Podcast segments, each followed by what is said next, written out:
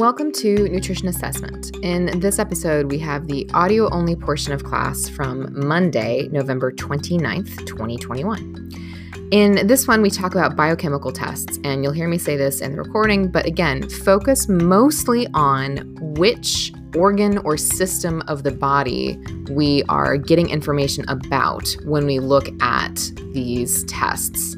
As far as memorizing the normal range, there are a few. There are a few of these that I think you should go ahead and memorize the normal range because it may come back to haunt you on something like the RD exam.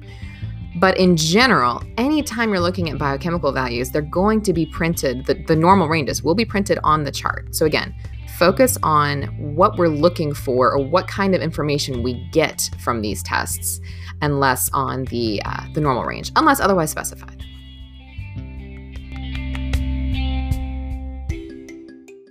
All right, announcements. Lab is in Graves Hall this week. The syllabus just said TBD, um, but we sort of bumped the week where we were going to do maternal infant assessment so we could do diet assessment again. So we're in Graves Hall. You don't need to bring any, like, bring yourselves, wear a mask, but you don't need your safety glasses. We're not going to do any more finger sticks. There's no more, no more torture. Um, so that's that's the plan for this week. There are, I forgot to put this on here, but there's a bunch of stuff due on Thursday this week. So that's all listed out on Carmen.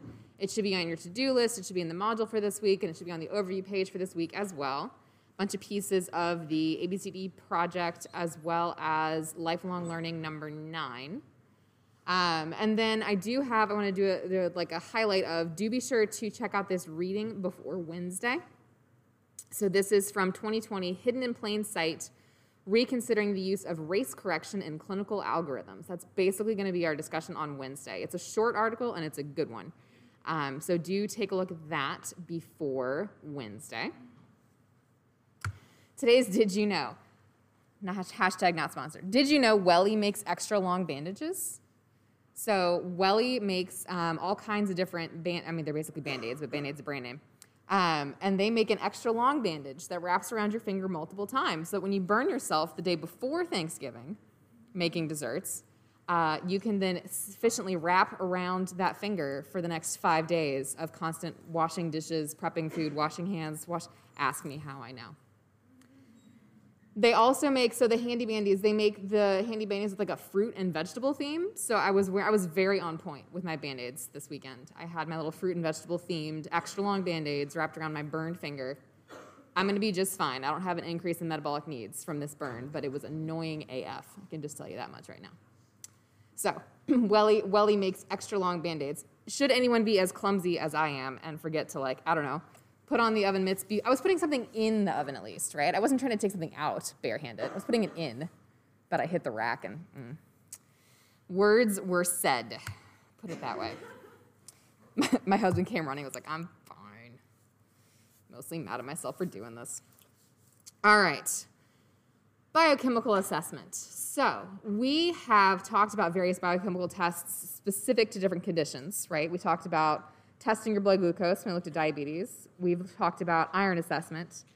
And we even started to look at this right before the midterm. And I kind of don't expect you to remember it because it was right before the midterm. And also, the midterm was, let's not talk about how many weeks ago that was. Um, so, quick refresh, recap, sort of ease back into um, classes after our too short long weekend. Biggest things with biochemical assessment. We want you to remember um, why is this thing in the bloodstream? Is it supposed to be there, right? Is it supposed to be there normally? Or what does it mean if it's there in a concentration other than what we would expect it to be? What is the organ or system that we think may be out of, out of whack or you know, not working if it, if, it, if it is out of range? How much does that one value tell us, right? What is the context here? How much information do we really get for that? And probably my biggest, biggest, biggest thing with biochemical assessment, possibly biggest thing with this class, where are you to go for more information, right? When you need to know more about that thing, whatever that thing is, where are you to go look it up? So with biochemical, of the ABCDE information, biochemical is considered the most objective. Although, put a pin in, in this thought, I put a question mark after objective. We're going to talk about this on Wednesday.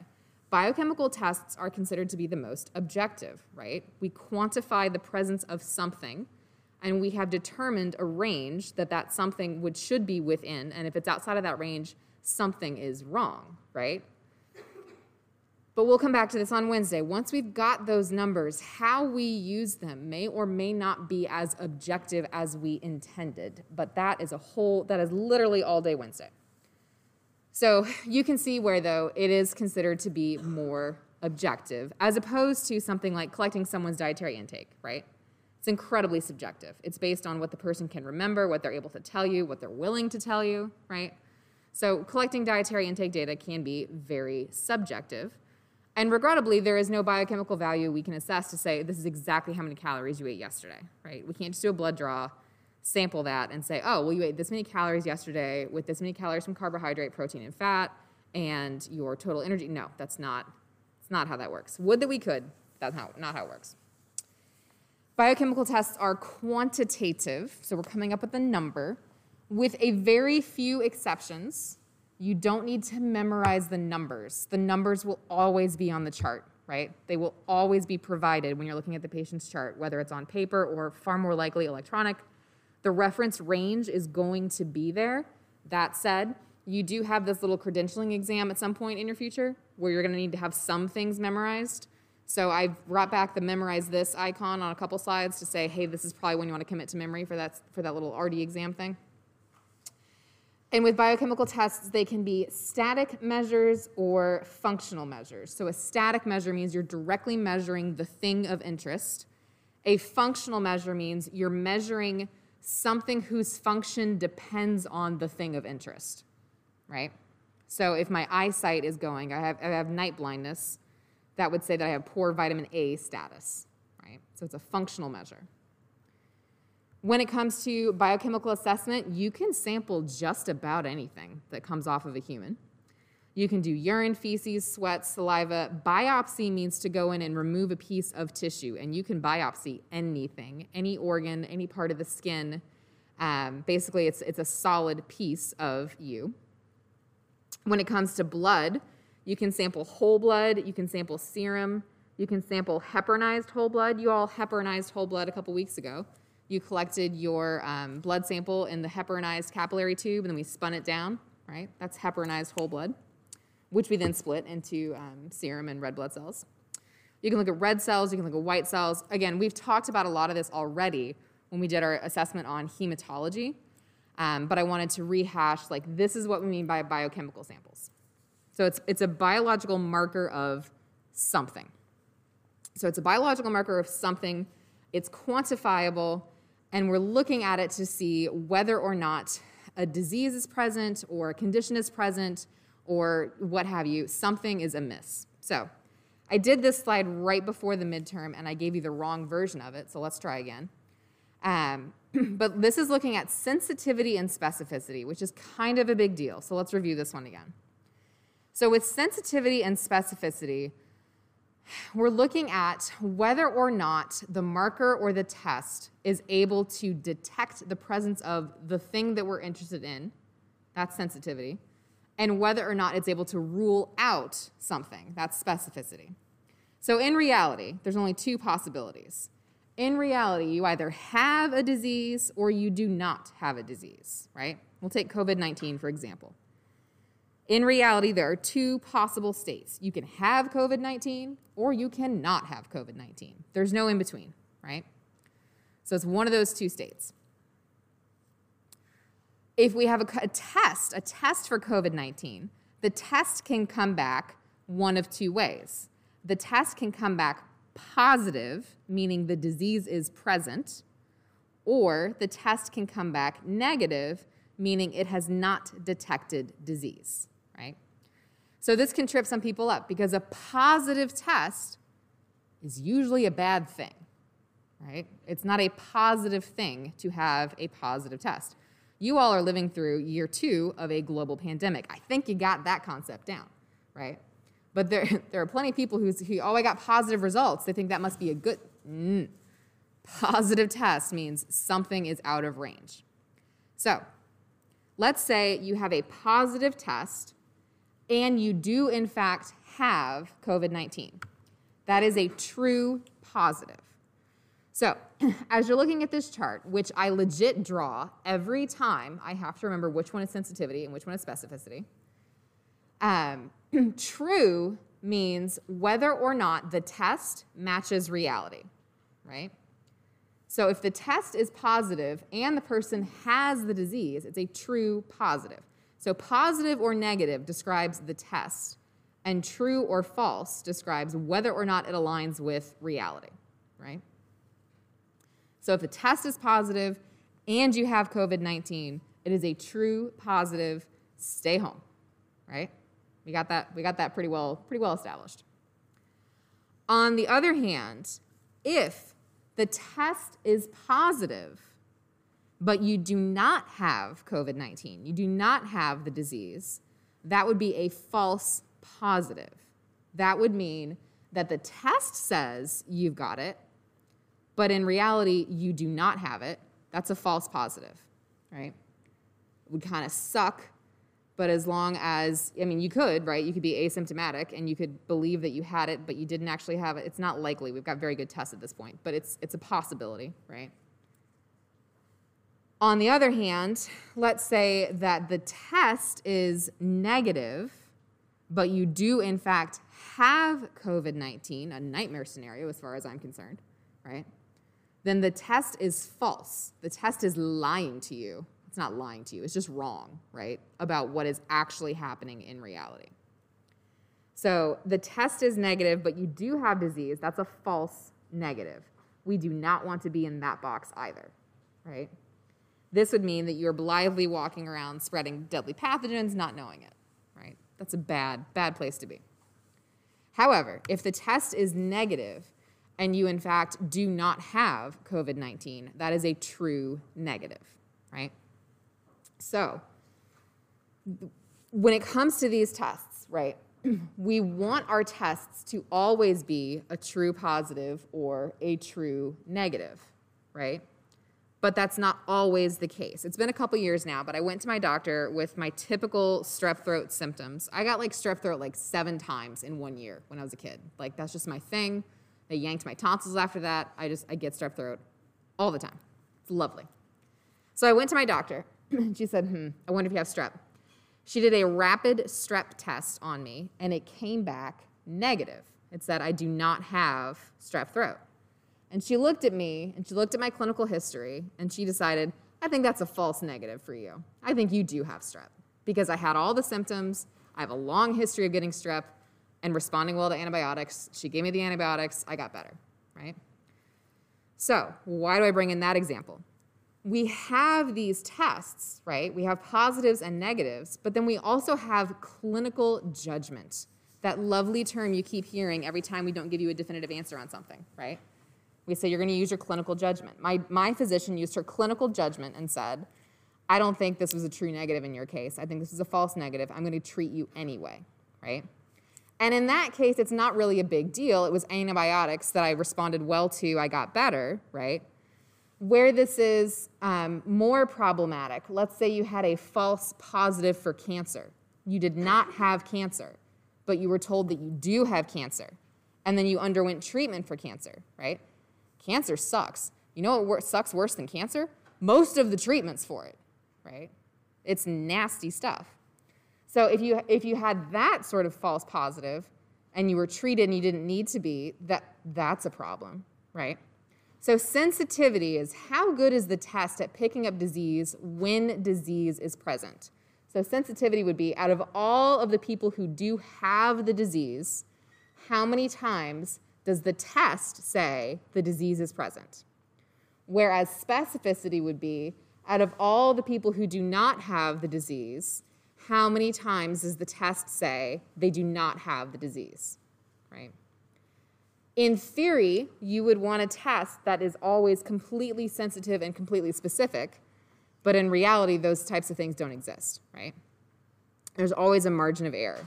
So I think the, um, the strep test that I did had like a 95% sensitivity, like a 95% of the time it's gonna pick up when strep is present. And my doctor said, yeah, you're in the 5%. right? You're, you, were, you actually have strep. The test just is not right this time. So we want tests that are highly sensitive. We want tests that are highly specific, but they're not always possible, right? And there are multiple factors we have to weigh, right? So, for example, I, I mentioned cancer, breast cancer. A mammogram is very good at picking up that something is off, reasonably good anyway, but it's not very specific. It can detect that there's an anomaly, but it doesn't necessarily detect that there is cancer. Whereas a biopsy is very specific. It's very good at saying, yes, that is cancer, or no, that is not cancer, right? But we don't start with the biopsy of breast tissue because that's very invasive and expensive and painful, right? You start with the more sensitive test, and if it says, hey, something is amiss here, then you move to the more specific test that is more invasive and more painful and more costly and all that jazz, right? So the reason I'm saying all of this is, is a huge lead up to we set ranges for where we expect someone to be within normal limits, and someone could be outside of those limits and still be normal. That's a possibility. Or they could be outside of those limits and be abnormal, right? So I had a false negative test for strep throat. It said I did not have strep throat. Pretty sure I did. I got better with the antibiotics, right? So with test results. A negative test is a good thing in this case. I love the way we use words to confuse people. We're not trying to confuse you, but negative test means within normal limits, all is well. Whatever that measure is, all is well. Positive test means outside of limits, needs further investigation, or is part of the clinical picture, right? A positive test means we need to look further for more information. There are, however, cutoffs. We as humans right, have determined cut points for where we expect normal ranges to be. And a person could have a normal status but show up as a false negative if we put the cut point line here, right? Some people could be could be totally normal but show up as a false negative, right? And then no, these are the abnormal status. Someone could be to this side of the cutoff line, be abnormal, but be shown as false negative. Someone could be this far to the cutoff line, be normal, and be a false positive, right? The cut points are not arbitrary, but they are made by humans, right? This is, this is leading up to, we're, we're gonna talk about this more on Wednesday. We talk about biochemical tests being the most quantitative and being the most objective. Yes, but there's still humans involved, which means there's still plenty of room for error. So, within normal limits, what does within normal limits mean? For example, hemoglobin and hematocrit, which we did just a couple weeks ago. There are normal ranges for adult males and adult females for both hemoglobin and hematocrit. For the most part, I do not need you to memorize the ranges for these biochemical tests. Go ahead and memorize H and H though. That whole RD exam thing, maybe just go ahead and commit those ones to memory. So for adults, Adult male, hemoglobin 14 to 18 grams per deciliter. Adult female, 12 to 16 grams per deciliter. Hematocrit for males, 40 to 54%. Hematocrit for females, 37 to 47%. I have my memorize this icon on there. Go ahead and memorize those right? I also put on here for reference your red cell count, mean corpuscular hemoglobin, mean corpuscular volume. All of these are review from a couple weeks ago, the, the pre-recorded content on a Monday. Um, and also, in case you, perhaps like me, don't just naturally remember all of the Latin prefixes for numbers, I've got those across the bottom as well. So if you need, if you need to remember that femtoliter means really, really, really, really small, right? Femto would be 10 to the negative 15. It's a very small quantity. 1,000 trillionth of a liter. There we go. It's in my notes. 1,000 trillionth, sure really small. So we have normal ranges. We know if someone is below this range, what is probably the case, what's probably going on if their hemoglobin and hematocrit are below the normal range.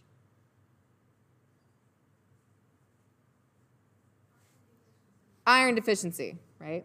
That's probably what's going on, which could be caused by any number of things, right?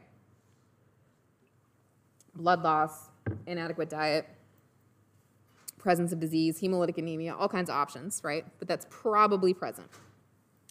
All right. Typical blood chemistries. so when we do biochemical assessments, the biggest thing that I would like you to walk away with is if you see these types of lists, that you know which organ or system we're probably looking at. And the next slide is substantially the same, but I have a couple different ones on here. Osmometry, the first one, osmometry is looking at hydration status, right? So if you're looking at an osmometry, you're looking at hydration status.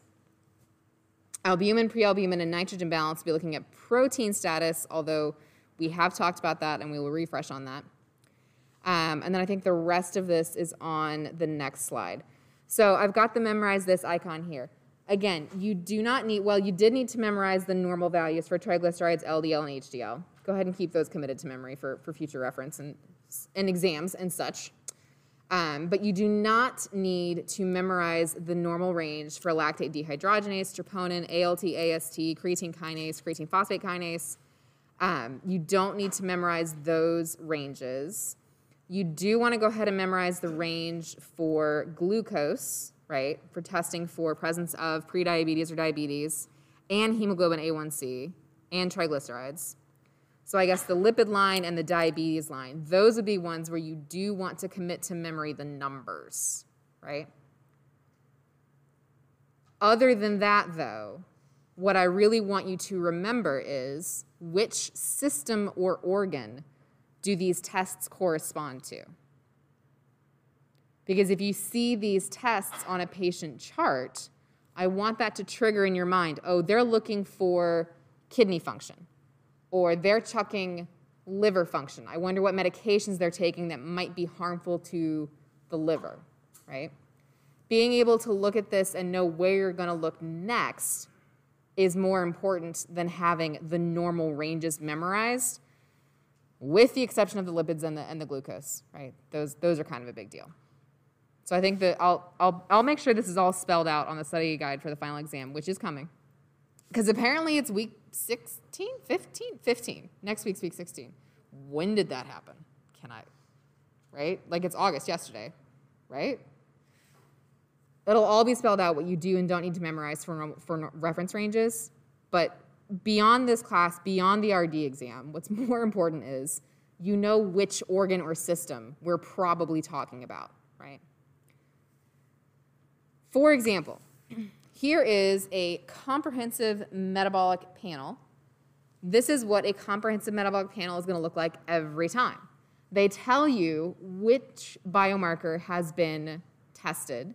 They tell you what the measured value is. And then they include a column right next to it that tells you the reference range. And very often they'll do something like this, where they will bold or highlight or in a different color or in some way, shape, or form tell you which values were out of range, right? They will indicate which values are out of range. So, for the most part, you don't need to memorize what the normal ranges are for these things because they're going to be right there on the page. This is my comprehensive metabolic panel from a couple years ago. Notice my CO2 was out of range. My doctor did not bring me back for further testing. Why didn't my doctor bring me back for further testing?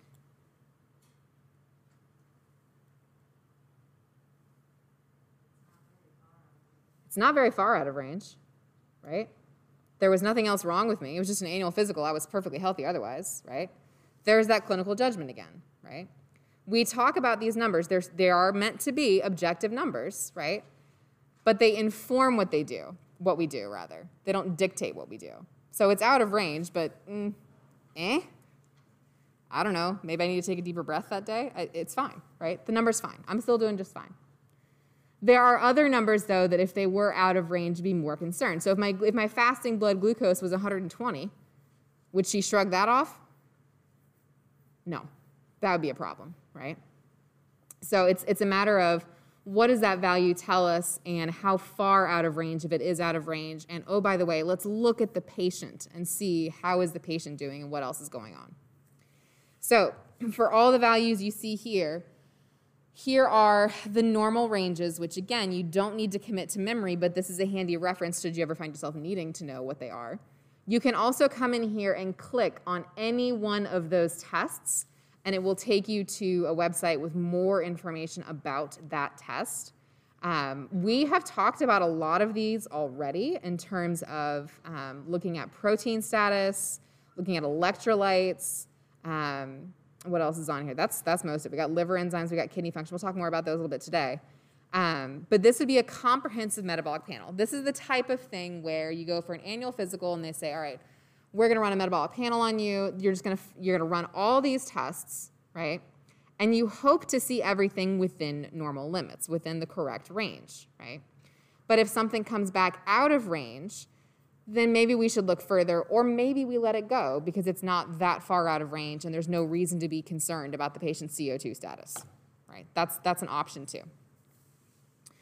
If you wanted specifically to look at cardiac enzymes, this would be cardiac enzymes or a my, myocardium panel. So remember, ALT and AST are commonly referred to as the liver enzymes, but they are found in other tissues as well. The biggest thing with the cardiac enzymes is that these are enzymes that are typically present in very low quantities, but if a heart cell or heart tissue has been damaged, then those cells lyse, they open up, they, they rupture, the enzymes are released into the bloodstream at that point. That increase in the presence of those enzymes can tell us that there's been damage to the heart, although ALT and AST could also be indicative of damage to the liver. So it's not enough to look at just those two. We would also look at lactate dehydrogenase, creatine kinase, and troponin, right? Troponin is that one that's very specific to the heart. They all have different amounts of time after heart damage that they would peak. We talked about this with the cardiac slides. I went back and figured out which slides those were, if you want to go back and review those. Um, B type natriuretic peptide is when we look at heart failure. You guys all nailed it on the midterm exam with that one. Um, so these, these are good to review. Again, none, none of those do you need to memorize the normal ranges, right? What you need to remember is there's something wrong with the heart. We're trying to figure out what's wrong with the heart if they're running cardiac enzymes. Just mentioned ALT and AST. So, a liver panel is looking at possible liver damage. There's any number of reasons, any number of disease states where you would be monitoring the health of the liver. Notably, there are also a lot of medications that are known to be hepatotoxic or toxic to the liver, because that's the liver's job, right? Is to go through and metabolize everything. But a patient may be prescribed those medications regardless because a, a physician has made the decision that they need that medication, right? So, for example, when my dad had leukemia, he was given a lot of super nasty drugs that did super nasty things to his body, but it was in the name of stopping leukemia from killing him, so priorities, right? But they did monitor his liver enzymes to make sure that it wasn't doing too much damage to his liver as they were giving him all these medications. So, liver enzymes would be things like ALT and AST, um, also alkaline phosphatase or ALP. Um, ALP is found in liver, bone, placenta, and intestine. It is found in some liver diseases. You also may see ALP elevated when bone is diseased or in a state of healing and or growth. Basically, in any osteoblastic state, you could see ALP elevated as well. So a liver panel would be things like ALT, AST, and ALP. And there's any of a number of reasons. You wouldn't, if you were otherwise healthy and walked into your doctor's office, they wouldn't necessarily say, let's do a liver panel. But if you were, t- if you were otherwise healthy and taking a medication that might cause liver damage, um, you could get liver, liver enzymes tested on a regular basis. Um, and certainly if you had known liver damage, these would be ones you'd want to watch as well. Speaking of the liver, let's talk about bilirubin. So, bilirubin is a breakdown product of heme. Heme being that piece of hemoglobin that helps you carry oxygen through the blood, kind of a big deal. Anything that inhibits the breakdown of hemoglobin leads to an increase in bilirubin. So let's trace this through. You all can read, but basically, um, there's planned destruction of the hemoglobin cells, right? They, they, they, they make it about 90 to 120 days ish. So the breakdown of um, the hemoglobin leads to the production of bilirubin. Bilirubin is then taken to the liver, and from there it's conjugated with gluconuronic acid, glu- glucuronic acid, sorry. Um, the conjugated bilirubin is then secreted into bile and then into the intestine, right? So we use bilirubin as part of bile, which is also used as part of absorption and digestion, right? Into the intestine. In the intestine, the glucuronic acid is removed by bacteria, and the resulting bilirubin is converted to urobilinogen. Okay, urobilinogen is yellow. Fun fact. Some of the urobilinogen gets picked up and absorbed, and it goes to the kidneys, right? And it's excreted from the kidneys. Urobilinogen is why pee is normally yellow, because urobilinogen is a yellow color, right? Not all of it gets picked up, though. Some of it stays in the intestine or is reabsorbed, and it enters the small intestine again, where it is further um, oxidized and metabolized, and it's converted um, by intestinal bacteria to stercobilin, which is brown, which is why poop is brown. The more you know. The things you learn, 8 a.m. on a Monday morning. So urobilinogen is yellow. It's a breakdown product of hemoglobin, and it's yellow, okay? And then once that's oxidized, it becomes stercobilin, which is brown.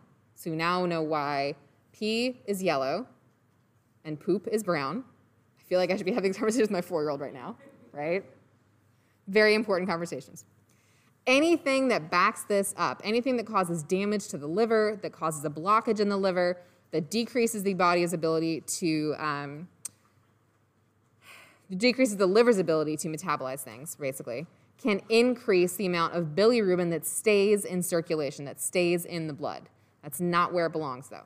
So, if you are checking bilirubin, you are definitely checking someone's liver status. So, bilirubin indicates liver function. It could be if you have elevated bilirubin, that you have a liver blockage a gallbladder blockage, because the gallbladder, remember, concentrates and stores bile, which is where the bilirubin went, or liver damage or disease. When you are assessing bilirubin in an adult, basically anything outside of range, we have a problem, right?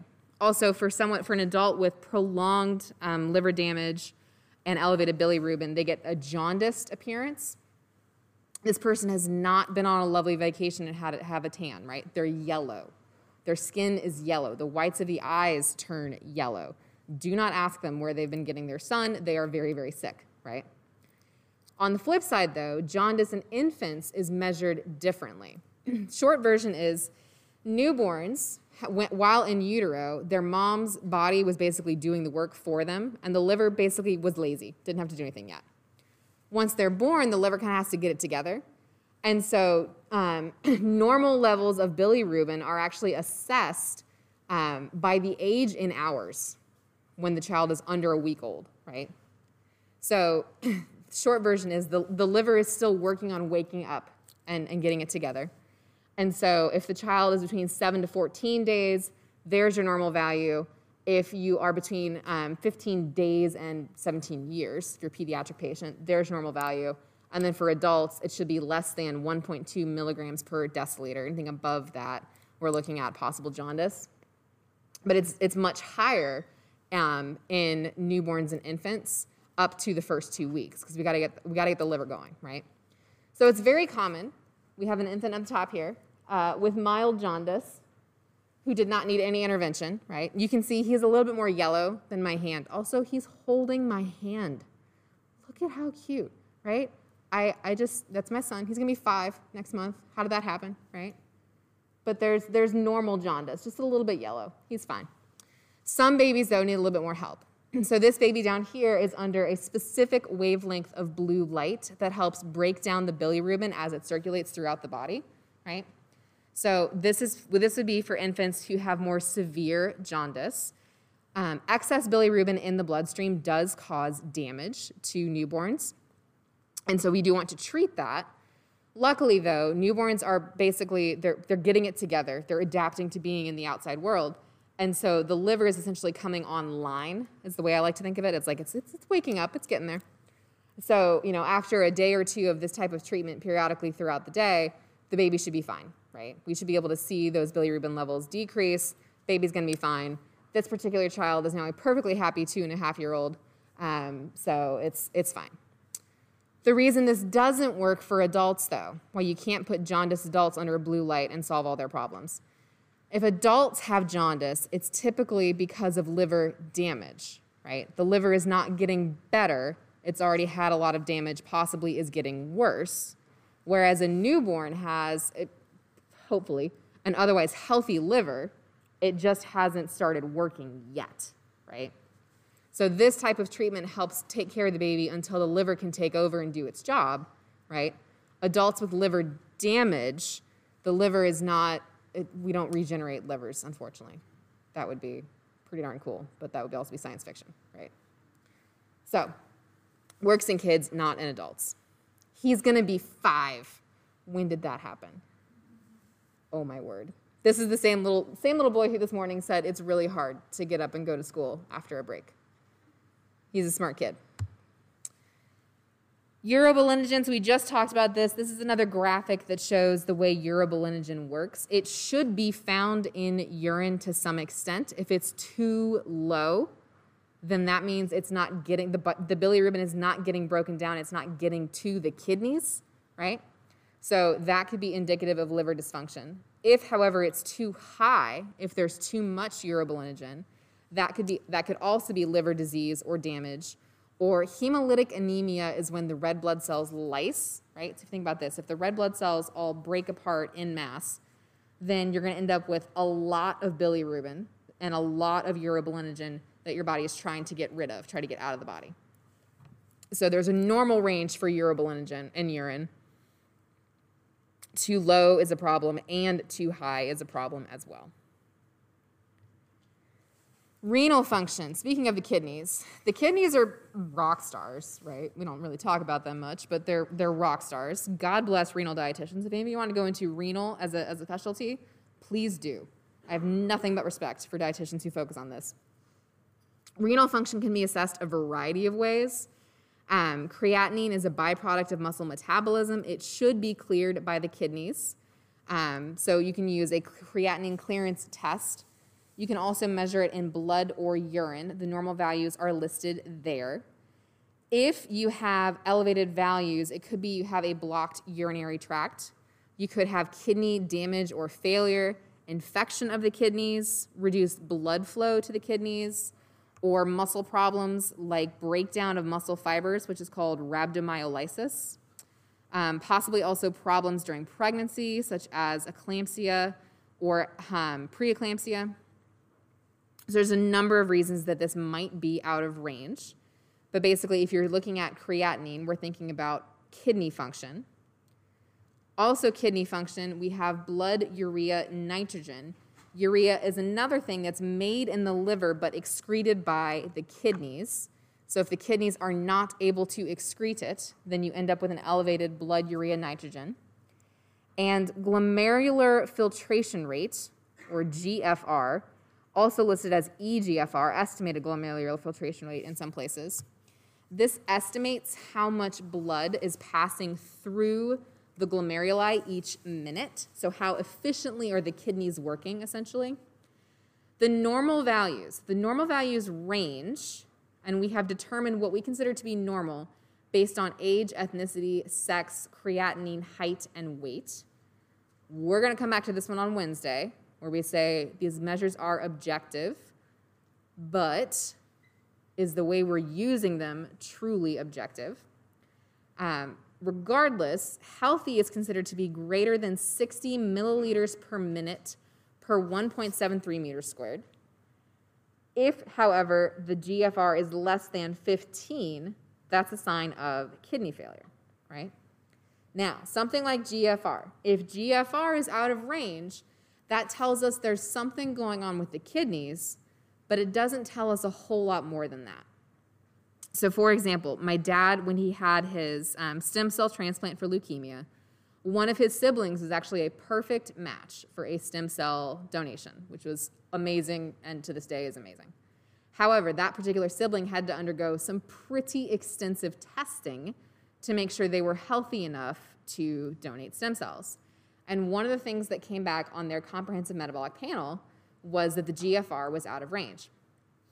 So, you know, they live out of state, they came in for all this testing. It was this huge battery of tests. I think they drew, I took a picture, I think it was 37 test tubes of blood, is what they drew to run all the tests they wanted to run. And later that day, we got a call hey, we want you to come in tomorrow for an ultrasound of the kidney. My mom's a nurse, and I'm, you know, a nerd. And so we go, okay, kidney, it must be her GFR. What is her GFR? We go pull up the chart and see what the GFR is. Um, and it was, it was low, it was out of range, and that didn't tell us anything. it's like, okay, yeah, we, we knew that. We knew that it was, there was something on the blood work that came back out of range that said we want to look more closely at the kidneys, right? So next day we go back for an ultrasound of the kidneys. What they found was scarring on the kidneys indicative of a p- potential past infection of the kidneys, right? So at some point in the past, the kidneys had become infected. There was scarring of the kidneys. They were not as efficient at filtering blood as they might have otherwise been, but it appeared that that infection had long since resolved and we could proceed with the donation. Holy crap, that was a stressful 24 hours, can I just say? Right? So the GFR was out of range, it was low. It was not indicative of kidney failure by any means. I want to say it was still in like the 60s, um, maybe it was in the 50s, but it was, it, was, it was a high low, if that makes sense. It was out of range, we had to look further, but it didn't really tell us anything other than we got to look further, right? So biochemical tests, really important, right? but they don't tell you the whole story. They never tell you the whole story. You got to look at the whole patient, maybe other tests, other imaging, other you, you name it. Cancer sucks. Pancreas. All right. So, lipase would be the enzyme that we need for lipid digestion. If the um, lipase levels are elevated or present in the bloodstream, really shouldn't be present in the bloodstream at all, it should just be in your intestines that would indicate damage to the pancreas or possible pancreatitis, right?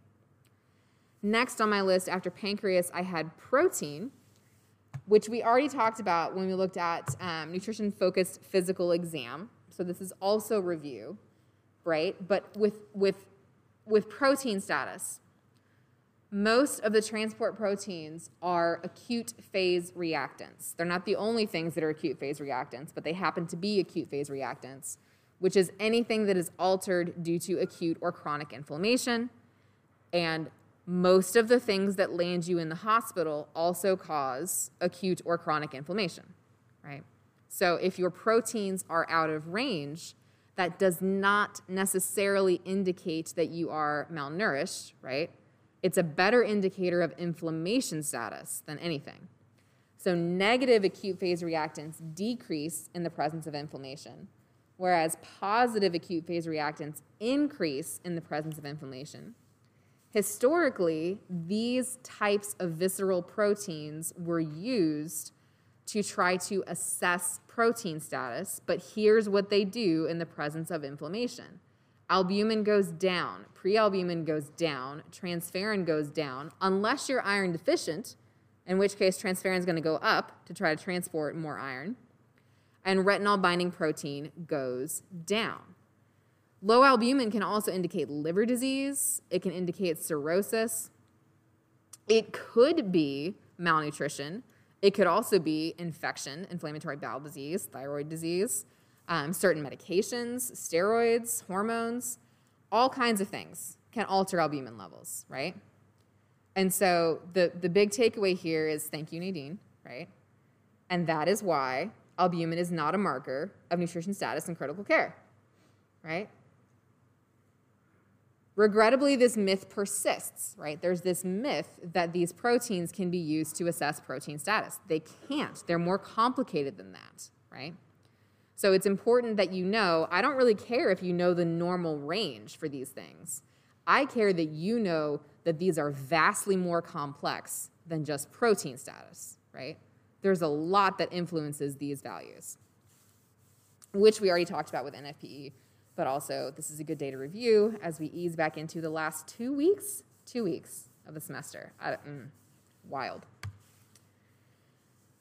Thyroid stimulating hormone. Okay, I would be remiss if I did not talk about thyroid hormones as part of biochemical markers. However, this is absolutely yet another one where we could spend an entire semester just talking about endocrinology. This is why there's a profession called endocrinologists, right? People who specify who, who specialize specifically in the hormones that signal your body to do stuff. How's that for an explanation? The hormones that signal your body to do stuff. Specifically, I want to talk about thyroid stimulating hormone or TSH, right? So, your thyroid makes hormones that regulate the way your body uses energy. So, if you've ever heard someone say, Oh, I've just really got a fast metabolism, or I've got a really slow metabolism, they're not wrong. It's just more complicated than that. but one, one of the things that influences metabolism, aside from your um, resting metabolic rate and your lean body mass, would be thyroid. So it plays an important role in regulating body weight, body temperature, as well as things like muscle strength, and it can actually influence your mood as well. So, thyroid stimulating hormone is actually made by a gland in the brain called the pituitary. And when thyroid levels are low, so T3 and T4 would be the thyroid levels, when those are low, then more thyroid stimulating hormone is made. It's a negative feedback loop. If T3 and T4 are present in adequate quantities, then that sends feedback back to the pituitary and says, stop making the thyroid releasing hormone or th- thyrotropin releasing hormone, which then stimulates thyroid stimulating hormone, right? Basically, if you've got enough T3 and T4, then your TSH should be within normal limits, right? If, however, T3 or T4 are low, then you end up with more TSH. So elevated TSH can indicate that your thyroid is not working properly, right? The pituitary is signaling the thyroid to make T3 and T4, but it's not making T3 and T4, so the pituitary just keeps pumping out, pumping out more and more TSH. On the flip side, if your TSH levels are low, then you may the thyroid may be doing working overtime and producing too much T3 and T4, right? So we can look at T3 and T4. We can also look at TSH to try to figure out what's going on with the thyroid, even though TSH is not made by the thyroid, right? TSH is made by the pituitary to signal the thyroid. So if you have high T3 or T4 and a low TSH, that's possibly hyperthyroidism, which can happen in the instance of Graves' disease, right? Graves' disease, people have a difficult time maintaining weight because their metabolism is, in fact, elevated in that case. If you have low T3 or T4 and an elevated TSH, that would be indicative of hypothyroidism, which could be caused by something called Hashimoto's thyroiditis, which is an autoimmune disease that causes, you, causes the thyroid to produce too little thyroid hormones. Okay? I added a video to the page for today from Khan Academy. That's it's nine minutes on endocrine, autocrine, and paracrine signaling hormones because there's there's a lot to unpack here, and I have like four minutes left in class. So there's thyroid stimulating hormone. Arterial blood gases, I am not an expert in this. The respiratory therapists would be experts in this. Arterial blood gases, basically, we're looking at how well are your lungs taking in oxygen and how well are you then able to then use that oxygen and excrete carbon dioxide. The one you may have seen before would be your O2 saturation, your SaO2. For an otherwise healthy individual, this should be between 94 and 100%. When I was in high school, my older cousin, who happens to be a nurse, there's a lot of us, a lot of nurses in my family she took me to work with her one day and was showing me off, or showing, showing me all the stuff that she does. And she put the O2 sat on my finger, and she looked at it and she said, Oh, good, you're not a smoker. Like, I, I had no idea. But she was assessing me to see if I was a smoker as a teenager because she's a nurse, and she would have kicked my behind if I had been, right? Because my O2 saturation was high enough, she knew I didn't have chronic lung damage from smoking, right? So O2 saturation should be between 94 and 100 percent. If you have damage to the lungs, chronic lung failure, or chronic obstructive pulmonary disease, that value could be lower. And that is where you might see the respiratory therapist come in and start helping the patient with supplemental oxygen, right? Not our scope of practice, but good for you to understand what that is. And then, biggest thing again with all of this is where are you going to go to look this up when six months from now you're like, I vaguely remember hearing something about that once. That's a thing to do with the kidneys. How do I look that up again? Right? So, Medline Plus lab test information is one of my absolute go tos for when I find myself in the emergency department with a family member and the doctor comes out and says, Oh, you're a dietitian? Okay. And then they start speed talking and explaining everything to me like I understand, right? And then I'm gonna go look it up here and try and figure out what it is they just told me. So, Medline Plus, um, lab test information, and medical encyclopedia. Both of those are written at a level that are easier for the like the layperson to understand which is also how I prefer my information in an emergency, right? I would like to just understand it right now. So I actually had the Medline Plus like shortcut on my phone for a while there because that's how much time I was spending on Medline Plus. Whereas Mayo Medical Clinic test catalog is a much higher level explanation of those tests. With that, though, it also has a lot more information um, so that may be something you can find useful on, say, case studies for other exam or other classes where you got to get a lot of details. And then, oh, by the way, you do have a really good textbook, right? And there's a section of chapter three that goes over biochemical tests. I think it's section 3.7, and I forgot to put that on the reading for this week. But that's a really, really solidly good review, particularly as we're going into like finals in a couple of weeks. I, again, I'm floored. I don't know how we got this far in the semester but here we are.